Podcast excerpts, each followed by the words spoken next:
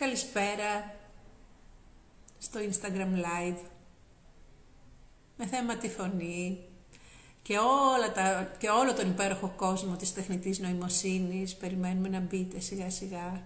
Σήμερα μαζί μας είναι ο Δημήτρης Δημητριάδης, τον βάζω σιγά σιγά στην κουβέντα μας. Να πούμε τα, κατά την άποψή μου, πολύ πολύ ενδιαφέροντα πράγματα. Καλησπέρα Δημήτρη. Καλησπέρα, καλησπέρα. Τι κάνετε; Είμαστε ωραία. Εσύ. Εξαιρετικά. Περιμένουμε, έχουν μπει αρκετοί φίλοι. Σήμερα μιλάμε για τα αγαπημένα μας θέματα.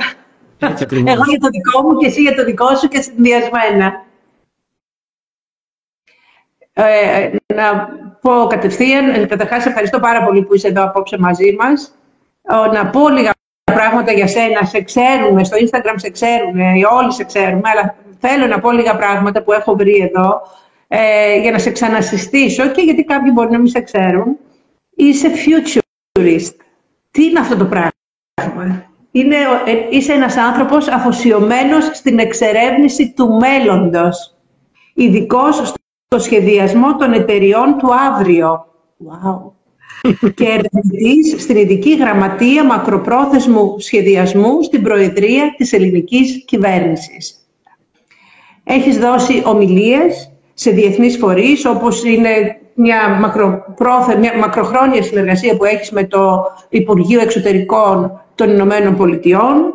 Σε, έχεις μιλήσει σε TEDx, ε, μιλάς διαρκώς, ταξιδεύεις διαρκώς ε, στους μεγαλύτερους οργανισμούς και επιχειρήσεις. Ε, είσαι ένας από τους πιο συχνούς καλεσμένους να, για να αναπτύσσεις αυτά τα πολύ ενδιαφέροντα θέματα. Ε, έχει η έρευνά σου παρουσιαστεί στη Herald Tribune, στο Fortune, στη Life, στην Athens Voice και γενικά σε πάρα πολλά sites και εφημερίδες. Και πρόσφατα μπορούμε πλέον να σε αποκαλούμε συγγραφέα γιατί θα κυκλοφορήσει στις 14 Νοεμβρίου το βιβλίο σου με τον ενηγματικό τίτλο 2049. Wow. Ε, θα μας πεις για όλα αυτά ε, και είμαι πολύ περήφανη που είμαστε φίλοι που από σένα μαθαίνω εξαιρετικά πράγματα ε, σε όλους αυτούς τους τομείς και ε, μου δίνεις πάρα πολύ έμπνευση για να εμπλουτίζω και εγώ τα δικά μου σεμινάρια. Να πω ότι στις 11 και 12 Νοεμβρίου θα είμαστε μαζί το Σαββατοκύριακο στην Αθήνα, στο Athens Plaza και διαδικτυακά θα μπορούν να μας δουν οι φίλοι μας που θα μιλάμε για αυτά τα θέματα από το πρωί ως το βράδυ. Στο σεμινάριο όμως Speak and Thrive θα μιλάμε για φωνή, για presence, για στάση σώματος, για γλώσσα σώματος, διαχείριση σκηνικού άγχους, τεχνητή νοημοσύνη φωνής και πολλά άλλα πράγματα. Εσύ και άλλοι πέντε καλεσμένοι, ένας και ένας, ένας και ένας νομίζω είστε, καθηγητές πανεπιστημίου, ειδικοί, ε, κορυφαίοι σε αυτό που κάνετε, κορυφαίοι Έλληνες παγκοσμίως. Πάλι και νιώθω έτσι ευγνωμοσύνη γι' αυτό. Πάμε λοιπόν κατευθείαν να σε ρωτήσω κάποια πράγματα, όπως τα έχω σημειώσει, γιατί θα είμαστε περιεκτικοί σήμερα και θα τα πούμε απλά, απλά Δημήτρη μου. Απλά, πολύ απλά. Λοιπόν, πολύ απλά πράγματα, ναι. λεπτάκι. Πριν, πριν και πριν σου απαντήσω, ναι. να σε ευχαριστήσω για ακόμη μια φορά που με τιμάς συνεχώς εγώ εκτός από φίλοι μου έχω τη χαρά να σε θεωρώ και δασκάλα μου και ένας από τους ανθρώπους που με βοήθησαν πάρα πολύ και στη σκηνική μου παρουσία στα συνέδρια και στη φωνή μου και στον τρόπο που διαχειρίζομαι όλο αυτό γιατί ε, μπορεί ο κόσμος να λέει ναι αλλά εσύ μιλάς χρόνια και το κατέχεις αλλά όχι πρέπει να βελτιωνόμαστε έχω το βιβλίο σου στο προσκεφάλι μου που λένε και είχα πρόσφατα μία κουβέντα πάλι σε σχέση με την αναπνοή και το πόσο βασική είναι η αναπνοή σε όλο αυτό που κάνουμε και δεν έχω βρει και θα το πω χωρίς καμία διάθεση να σε κολακεύσω, είμαστε φίλοι, ξέρουμε, μιλάμε πολύ ανοιχτά μεταξύ μας, δεν έχω βρει κανένα αντίστοιχο εγχειρίδιο φωνής. Ε, δεν συζητάμε για τα ελληνικά, συζητάμε τώρα στο παγκόσμιο κομμάτι, γιατί ως επαγγελματίας ομιλητής οφείλω να ψάχνω, οφείλω να εκπαιδεύομαι, οφείλω να βλέπω βιβλιογραφία που να είναι τόσο ουσιαστικό και περιεκτικό επάνω στον τρόπο που κάποιος μπορεί να βελτιώσει τη φωνή του. Τώρα, αν αυτός ο κάποιος ε, την αξιοποιεί και σε ομιλίες και σε κοινά και πρέπει να διαχειριστεί και το σκηνικό άγχος ή οτιδήποτε, ε, εκεί το βιβλίο σου είναι εξαιρετικό ε, σε ευχαριστώ για ακόμη μια φορά, πρώτον που το έγραψες ε, και δεύτερον που με συμπεριλαμβάνεις κάθε φορά ε, σε αυτά τα σεμινάρια που κάθε φορά μαθαίνω και κάτι παραπάνω εκτός από την σύνδεση με τον κόσμο που είναι ουσιαστική και πρέπει να το πούμε και αυτό δεν είναι ένα σεμινάριο που θα καθίσετε ένα διήμερο στην καρέκλα σας και θα κρατάτε σημειώσεις. Ε, τραγουδάμε, ε, ε, ξεδιπλωνόμαστε, ανασένουμε. Οπότε ε, για ακόμη μια φορά θα χαρώ πάρα πολύ να, να συμμετάσχω και έρχομαι από τη Λουζάκα στη Ζάμπια για αυτό. δηλαδή επιστρέφω από μια ομιλία που θα έχω στη Λουζάκα για το συγκεκριμένο σεμινάριο γιατί από δεν θα μπορούσα να το δηλαδή. Από Αφρική ακριβώς. Από Αφρική ε, κατευθείαν στο Σύνταγμα. Ωραία. Είναι, Ευχαριστώ ένα πολύ. κομμάτι που έχει πολύ Ευχαριστώ Δημήτρη μου. Τώρα ακούω. Λοιπόν, ε, τις παλαιότερες δεκαετίες μιλούσαμε για το IQ. IQ, δείκτης νοημοσύνης, νοημοσύνη του ανθρώπου. Το είχαμε θεοποιήσει για πάρα πολλά χρόνια το IQ. Μετρούσε ο κόσμος, οι γονείς, τα παιδιά τους, το IQ τους. Λέγαμε πω από το IQ του Einstein κλπ. Τα τελευταία χρόνια έχει απομυθοποιηθεί το IQ και ξέρουμε πια ότι με, κάποιος με υψηλό IQ δεν σημαίνει ούτε ότι θα είναι πετυχημένος, ούτε ότι θα είναι ευτυχισμένος. Έτσι, και έχει πάει στην άκρη η νοημοσύνη του ανθρώπου, ο δείκτης νοημοσύνης του ανθρώπου. Έχει έρθει βέβαια στη θέση του η τεχνητή νοημοσύνη, η οποία μας έχει αλλάξει, το, το, μας έχει δηλαδή αυτά που ακούμε καθημερινά μας. Εγώ τουλάχιστον βγαίνω πολύ από το comfort zone, από τη ζώνη της άνεσής μου και πολλοί κόσμος αρχίζει και φοβάται. Ε, εγώ θέλω να σου πω, να σε ρωτήσω, να κατευθείαν, να μας πεις παραδείγματα τεχνητής νοημοσύνης φωνής, τα οποία δεν τα ξέρει ο πολλής κόσμος και θα μας, θα μας εκπλήξεις τώρα. Παραδείγματος χάρη στην υγεία, περιεκτικά, ένα-δύο. Και θα, θα δούμε και άλλους τομείς. Αρχικά να πούμε το κομμάτι που έχει να κάνει με την νοημοσύνη. Συγχαίουμε δύο πολύ ε, ε διαφορετικές έννοιες που είναι η νοημοσύνη και η ευφυΐα δεν μετράμε την ευφυΐα των ανθρώπων, μετράμε την νοημοσύνη τους. Η νοημοσύνη ε, έχει κλίμακα, η ευφυΐα δεν έχει κλίμακα, όπως δεν έχει και η ανθρώπινη σύνδεση, ούτε και η συναισθηματική ευφυΐα. Σε αυτό λοιπόν η τεχνητή νοημοσύνη σκοράρει εξαιρετικά. Ε, έχουμε μετρήσει ότι αυτή τη στιγμή που μιλάμε οι αλγόριθμοι και τα μεγάλα μοντέλα δεδομένων είναι περίπου στο 160, όπου σκόραρε ο Einstein περίπου και έχει μετρηθεί η μεγαλύτερη ε, νοημοσύνη περίπου στο 220, πράγμα που με το καινούριο GPT, με το chat GPT 5, ε, θα, με το καινούριο GPT μοντέλο θα το καταρρύψουμε και αυτό και θα είμαστε και εκεί στα 220. Άρα στο κομμάτι που έχει να κάνει με την νοημοσύνη ε, πρέπει να καταλάβουμε ότι είναι κάτι παραπάνω είτε αυτή είναι τεχνητή είτε είναι ε, από άνθρακα ε, που είμαστε όλοι. Σε αυτό λοιπόν, στη φωνή, η ε, τεχνητή νοημοσύνη έχει και τεχνικές πολύ μεγάλες ε, απολύξεις. Ένα παράδειγμα είναι όλο το κομμάτι των συνθετών φωνής. Έχουμε δει, ας πούμε, για παράδειγμα, ότι ε, μπορούμε να συνθέσουμε φωνή και μπορούμε με ένα πολύ μικρό δείγμα να έχουμε πράγματα φωνής. Μπορούμε να έχουμε δηλαδή να δώσουμε τη φωνή μας, ένα λεπτό από τη φωνή μας και να μας συνθέσει η φωνή. Αυτό είναι τεχνητή νοημοσύνη και υπάρχει πάρα πολλά χρόνια. Στο κομμάτι δηλαδή, της ιατρικής... Δηλαδή παίρνουν το ηχόχρωμα της φωνής σου και μπορούν να, να πούνε κείμενα ότι τα λες εσύ. Ακριβώς. Μπορεί, όπως εσύ κάθεσες και διάβασες όλο το βιβλίο για να έχεις το audiobook σου, αντί να διαβάσεις, να διαβάσεις πέντε λεπτά και ένα συνθέτης φωνής που είναι wow. τεχνητή νοημοσύνη να το κάνει πια εξαιρετικά καλά. Ένα χρόνο πριν δεν θα το έκανε τόσο καλά. Τώρα πια μπορεί να το κάνει εξαιρετικά. Στο κομμάτι που έχει να κάνει και με την υγεία έχω ένα μικρό παράδειγμα ε, και θα σε πάω σε ένα παράδειγμα που δεν το έχουμε συζητήσει που έχει να κάνει σε σχέση με την ψυχική υγεία. Έτρεξε ε, σε ένα ε, πολύ δυνατό call center κατά τη διάρκεια της πανδημίας η IBM μία έρευνα σε δείγματα επικοινωνιών μεταξύ στελεχών τα οποία ήταν anonymized για να κατα... δηλαδή δεν είχαν όνομα και επώνυμο, ήταν απλά δείγματα φωνών και μπόρεσε να διαβάσει από τις μικρές επικοινωνίες, σκέψου δεν αναλύσαμε το τηλεφωνικό κέντρο ε, κατά τη διάρκεια της πανδημίας. Αναλύσαμε δείγματα από επικοινωνίες.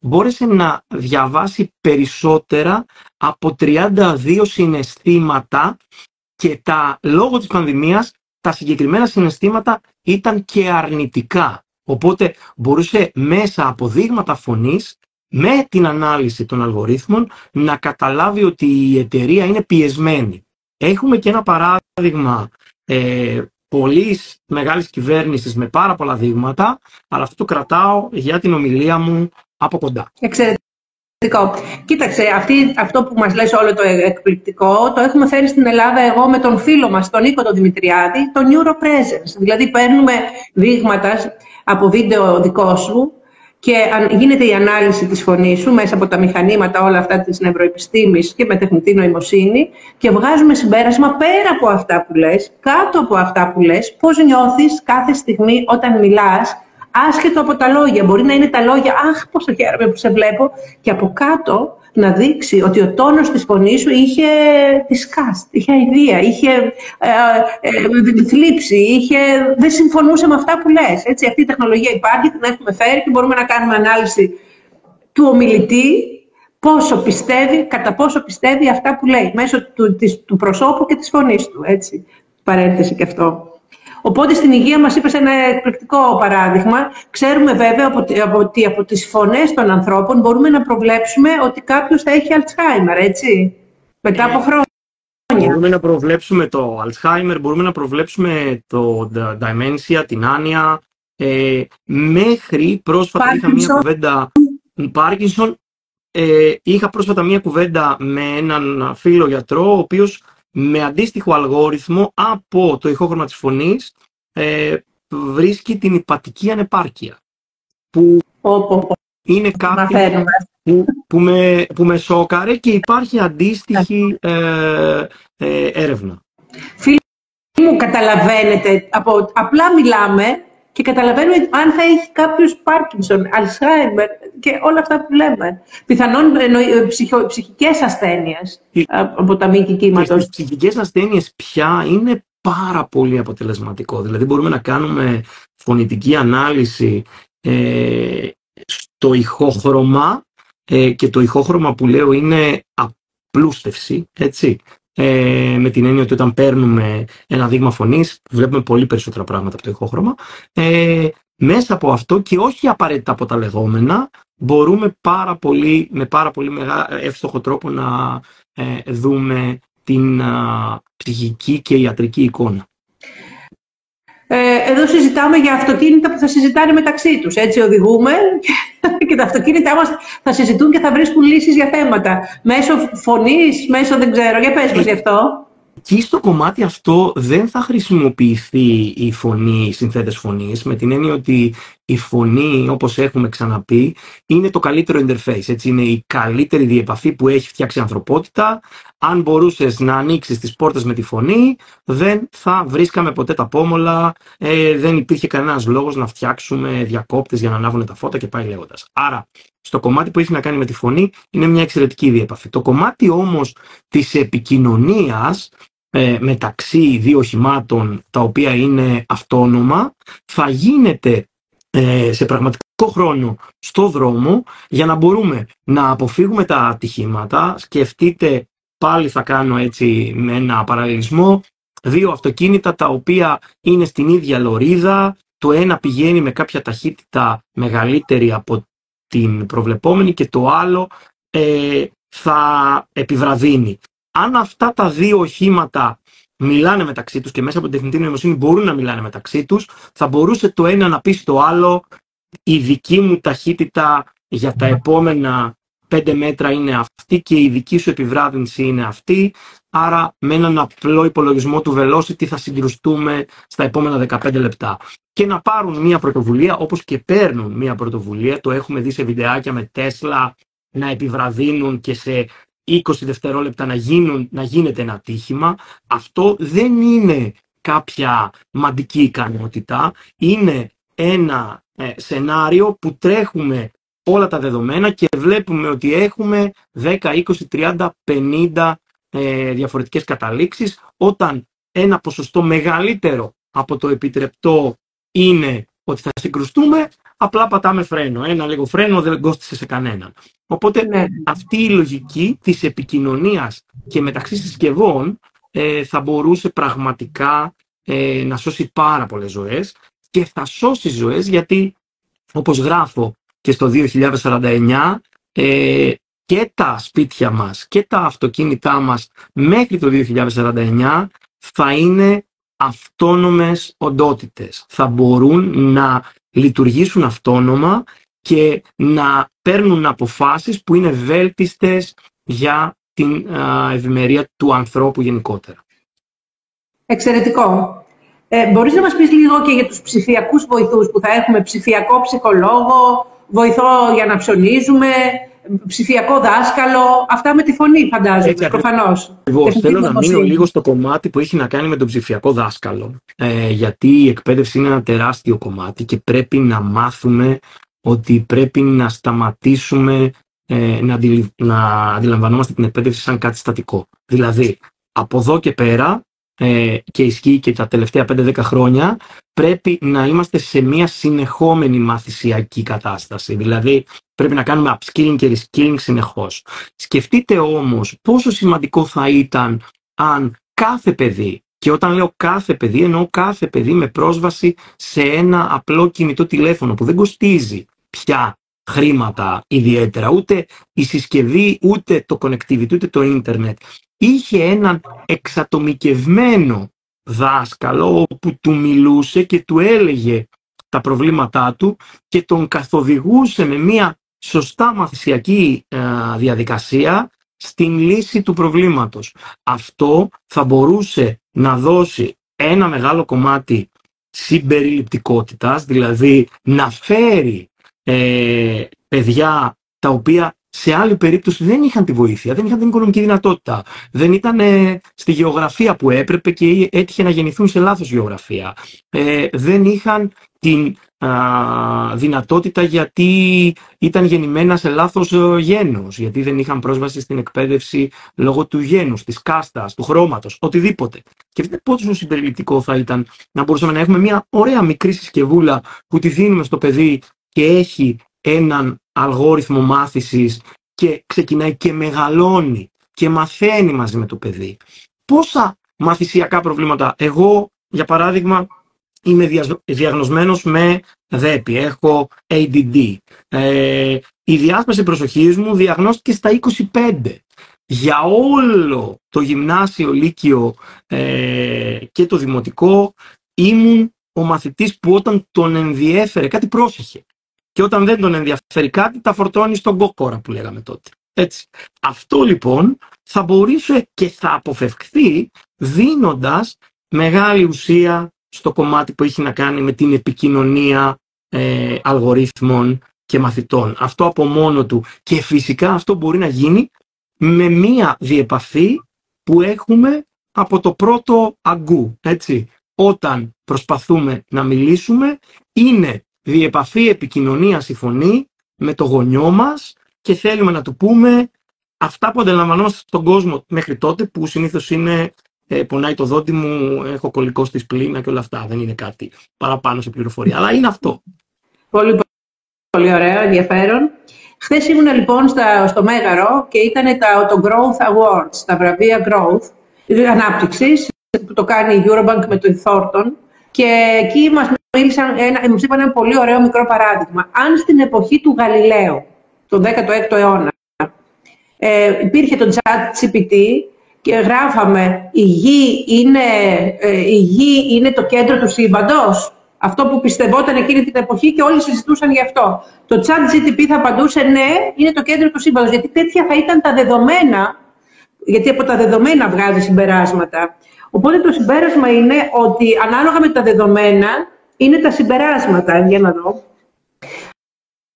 Θέλω να σε ρωτήσω, αν τα δεδομένα έχουν να κάνουν με τη φωνή όταν, αν αλλάξει το ηχόχρωμα της φωνής, αλλάζουν τα δεδομένα και έχουμε και εκεί αλλαγές, πόσο, κατά πόσο παίζει ρόλο; Εδώ να πούμε καταρχήν αυτό το παράδειγμα, καταρχάς αυτό το παράδειγμα είναι μαγικό, είναι Μάρκος Βερέμης, ένας από τους προστάτες της τεχνητής νοημοσύνης στην Ελλάδα πολλά χρόνια τώρα. Ναι. Ε, αυτό που θέλω εγώ να πω είναι ότι όντως ε, τα δεδομένα εκπαιδεύουν τους αλγορίθμους και εμείς παράγουμε τα δεδομένα. Όπως παράγουμε το bias, δηλαδή το ότι τότε οι γη θεωρούνταν το κέντρο του σύμπαντος. Το περιορισμένο.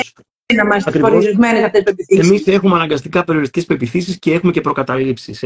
Άρα, μια τεχνητή νοημοσύνη ε, βλέπει ε, έναν άντρα 35 χρονών και εμείς μπορεί να βλέπουμε έναν πρόσφυγα ή έναν μετανάστη. Αυτό δεν έχει νόημα απέναντι ε, στην τεχνητή νοημοσύνη, άρα τα δεδομένα που παράγουμε εμείς δίνουν το bias. Ένα είναι αυτό. Το κομμάτι της φωνής τώρα, επειδή η ανάλυση της φωνής και η φωνή είναι ένα δυναμικό πράγμα, δεν είναι κάτι ούτε που έρχεσαι στάνταρ με αυτό, όπως είναι για παράδειγμα το γονιδίωμά σου, που δεν μπορείς να το αλλάξεις, ε, ούτε είναι κάτι το οποίο δεν μπορείς να το επηρεάσεις. Μπορείς να το επηρεάσεις, μπορείς να το φτιάξεις, μπορείς να το κάνεις να δουλεύει για σένα. Που σημαίνει ότι όταν παράγω εγώ δεδομένα, λέω ένα παράδειγμα, ε, ε, υπάρχει έρευνα που λέει ότι αν είμαστε ευγενικοί με την τεχνητή νοημοσύνη, επειδή η τεχνητή νοημοσύνη έχει εκπαιδευτεί σε δεδομένα τα οποία είναι politically correct, παίρνουμε καλύτερες απαντήσεις. Wow. Αυτό σκέψου να είμαστε ευγενικοί και ουσιαστικοί και μιλήχοι με τη φωνή μας στην τεχνητή νοημοσύνη, πόσο διαφορά θα έκανε στον α, προσωπικό μας βοηθό, πόση διαφορά θα έκανε στο κομμάτι που έχει να κάνει με τις αποφάσεις που παίρνουμε όταν ζητάμε βοήθεια από ένα μοντέλο, πόση διαφορά θα έκανε όταν τα μοντέλα θα αρχίσουν να αποφασίζουν για το αν είσαι ε, σωστός για μια εργασία, για το αν πρέπει να σου χορηγήσουμε ένα δάνειο, για το αν θα πρέπει να κάνεις την εργασία που κάνεις. Άρα μέσα από τη φωνή μας έχουμε μια έκφραση και μια έκφανση του εαυτού μας που μπορούμε να τη διαχειριστούμε προς όφελός μας. Αυτό έχει να κάνει καθαρά με τον τρόπο που λειτουργούμε και υπάρχουμε. Είναι ο μόνος τρόπος για να βελτιώσουμε κάτι που βελτιώνεται. Έτσι. Το να βελτιώσουμε την εμφάνισή μας έχει λιγότερη σημασία από το να βελτιώσουμε τη φωνή μας, γιατί η εμφάνισή μας δεν έχει διεπαφές με τους αλγορίθμους. Εντάξει, ναι, κάποιος σκανάρει την ήριδα και ανοίγει το τηλέφωνό μας, αλλά δεν είναι ότι αν κάνουμε botox θα ανοίγει γρηγορότερα. Ε, οπότε αυτό το κομμάτι έχει πάρα πολύ μεγάλο νόημα. Δηλαδή, για να κάνω έτσι μια σύνοψη της τελευταίας σου απάντησης, όπως η ποιότητα, από την ποιότητα των δεδομένων εξαρτάται το αποτέλεσμα γενικά, έτσι από την ποιότητα της φωνής εξαρτάται ποιοι αλγόριθμοι θα κινηθούν και πάλι εξαρτάται το αποτέλεσμα. Και όσο βελτιώνουμε τη φωνή μας, όσο βαθαίνει η φωνή, όσο μιλάμε πιο καθαρά, με καλύτερη άρθρωση, όσο το ηχόχρωμα γίνεται πιο πλούσιο, όσο περισσότερο μιλάμε συνδεδεμένοι με την ψυχή μας, τόσο διαφορετικά κινούνται οι αλγόριθμοι και έχουμε διαφορετικά αποτελέσματα έτσι στην πορεία της ζωής μας, γιατί οι αλγόριθμοι μας ορίζουν. Και όχι μόνο οι αλγόριθμοι, έτσι. Όχι μόνο οι αλγόριθμοι και οι άλλοι άνθρωποι, γιατί αυτή είναι η διεπαφή που επικοινωνούμε. Έτσι, έτσι. Πάμε κατευθείαν να μας πεις λίγο, δύο λόγια για το βιβλίο. Λέγεται 2049, κυκλοφορεί στις 14 Νοεμβρίου. Αυτή τη στιγμή μπορεί να κάποιος είναι στην προπόνηση και μπορεί κάποιος να το αποκτήσει μόνο αν, αν μπει σε ένα συγκεκριμένο link ε, στην Keybooks, τον εκδοτικό οίκο σου. Και πες μας λίγα λόγια. Το βιβλίο λέγεται 2049 Οδηγίες χρήσης για το μέλλον της ανθρωπότητας. Και είναι ένα βιβλίο που γράψαμε μαζί με τον Γιάννη τον Σκόρδα και στην ουσία αυτό που ήθελα ήταν, γιατί το βιβλίο το συγκεκριμένο γράφεται και ξεγράφεται τα τελευταία τέσσερα χρόνια.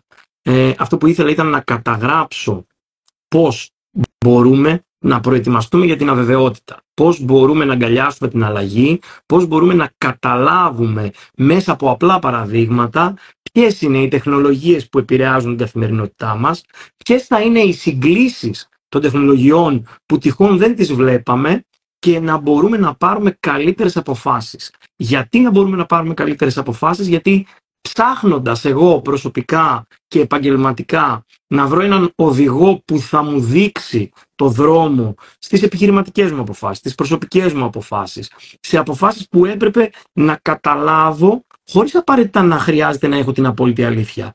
έχοντας συγκεκριμένα δεδομένα και βλέποντας και σκανάροντας τον ορίζοντα.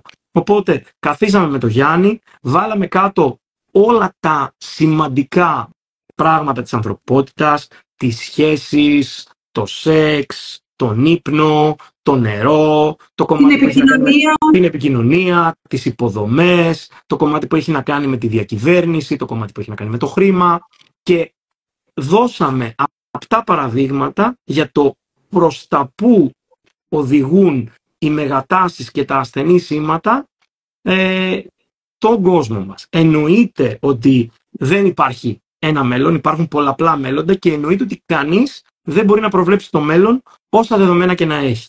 Γι' αυτό λοιπόν ναι. θέλαμε να γράψουμε ένα βιβλίο που να μας δώσει ένα στίγμα και να μας εκπαιδεύσει στη μελλοντοστραφή σκέψη, δηλαδή στο να μπορώ να σκέφτομαι μελλοντοστραφώς και αυτό θα εξελιχθεί σε μια εξαιρετική ικανότητα του ανθρώπου. Ο άνθρωπος είναι το μόνο θηλαστικό που μπορεί να κάνει προβολές του εαυτού του στο μέλλον και στο παρελθόν. Δεν υπάρχει καμία φάλαινα που να κάνει αναστοχασμό αν έκανε λάθος μία επιλογή.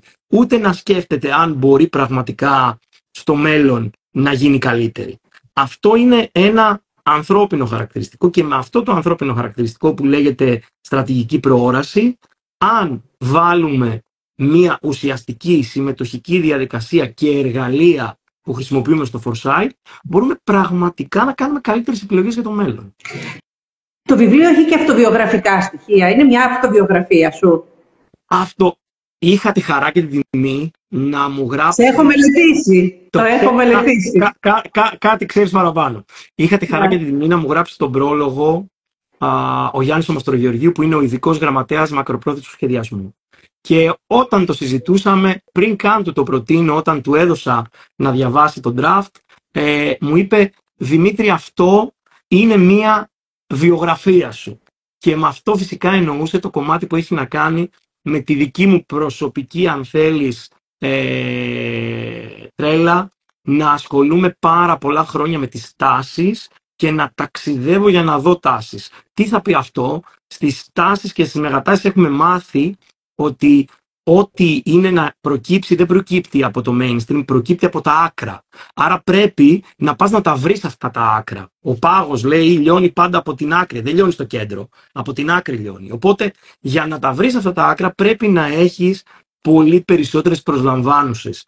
Είτε αυτές είναι γεωγραφικές, είτε αυτές είναι πολιτιστικές, είτε αυτές είναι τεχνολογικές προσλαμβάνουσες. Άρα εγώ χωρίς άφελά μου ε, συνεχίζω να μαζεύω αυτές τις προσλαμβάνουσες. Κάποιες τις έχω βάλει και σε γραμμές με τη βοήθεια του Γιάννη και θεωρώ ότι πραγματικά ανθρώπους που θέλουν να καταλάβουν το κομμάτι της αβεβαιότητας γιατί δυστυχώς στην αβεβαιότητα και στο μέλλον μας οδηγεί ο φόβος, δηλαδή έχουμε έναν φόβο για το μέλλον, εγώ θέλω αυτό να το αλλάξω. Θέλω να είναι κάποιος σίγουρος για το πώς να αγκαλιάσει την αβεβαιότητα και να μην αντιμετωπίζει το μέλλον με φόβο. Η αβεβαιότητα είναι μία από τις τέσσερις βασικές ανάγκες του ανθρώπου. Τη θέλουμε, τη χρειαζόμαστε ασυνείδητα και την αβεβαιότητα, γιατί μας οθεί να κάνουμε πράγματα. Ε, θα μου το αφιερώσεις το βιβλίο, έτσι; Και έχω, και έχω και στην προπόληση να πούμε εδώ, έχει δημιουργηθεί το 2049 NFT, το οποίο 2049 NFT είναι ένα non-fungible token που θα γραφτεί στο blockchain μόνο για όσους θα ε, αγοράσουν το βιβλίο στην προπόληση μέχρι δηλαδή τις 14 του Νοέμβρη που θα κλείσει ε, και εκεί έχουμε πάρα πολλές εκπλήξεις εκεί θα σου δείξω πώς θα βάλουμε το NFT στο ψηφιακό σου πορτοφόλι στο blockchain και θα το κάνουμε παρέα ε, και θα είναι κομμάτι της αφιέρωσης. Εξαιρετικά. Να πω ότι ο Δημήτρης και εγώ θα είμαστε 11 και 12 Νοεμβρίου στο Athens Plaza, παρόλο που το βιβλίο του κυκλοφορεί μετά στις 14, εκείνη την ημέρα θα το έχουμε, θα μας το υπογράψεις, θα απολύτε. Αυτά είναι δικά μου μαγικά, τα κατάφερα εγώ. Θα πάω το ανακοινώνω και το ανακοινώνω σε όλους. Θα είμαστε εκεί στο σεμινάριό μου Speak and Thrive, ε, το οποίο είναι και διαδικτυακά και διαζώσεις, καλύτερα διαζώσεις, γιατί θα κάνουμε αναπνοές, θα τραγουδήσουμε, θα κάνουμε πράγματα. Σας περιμένουμε.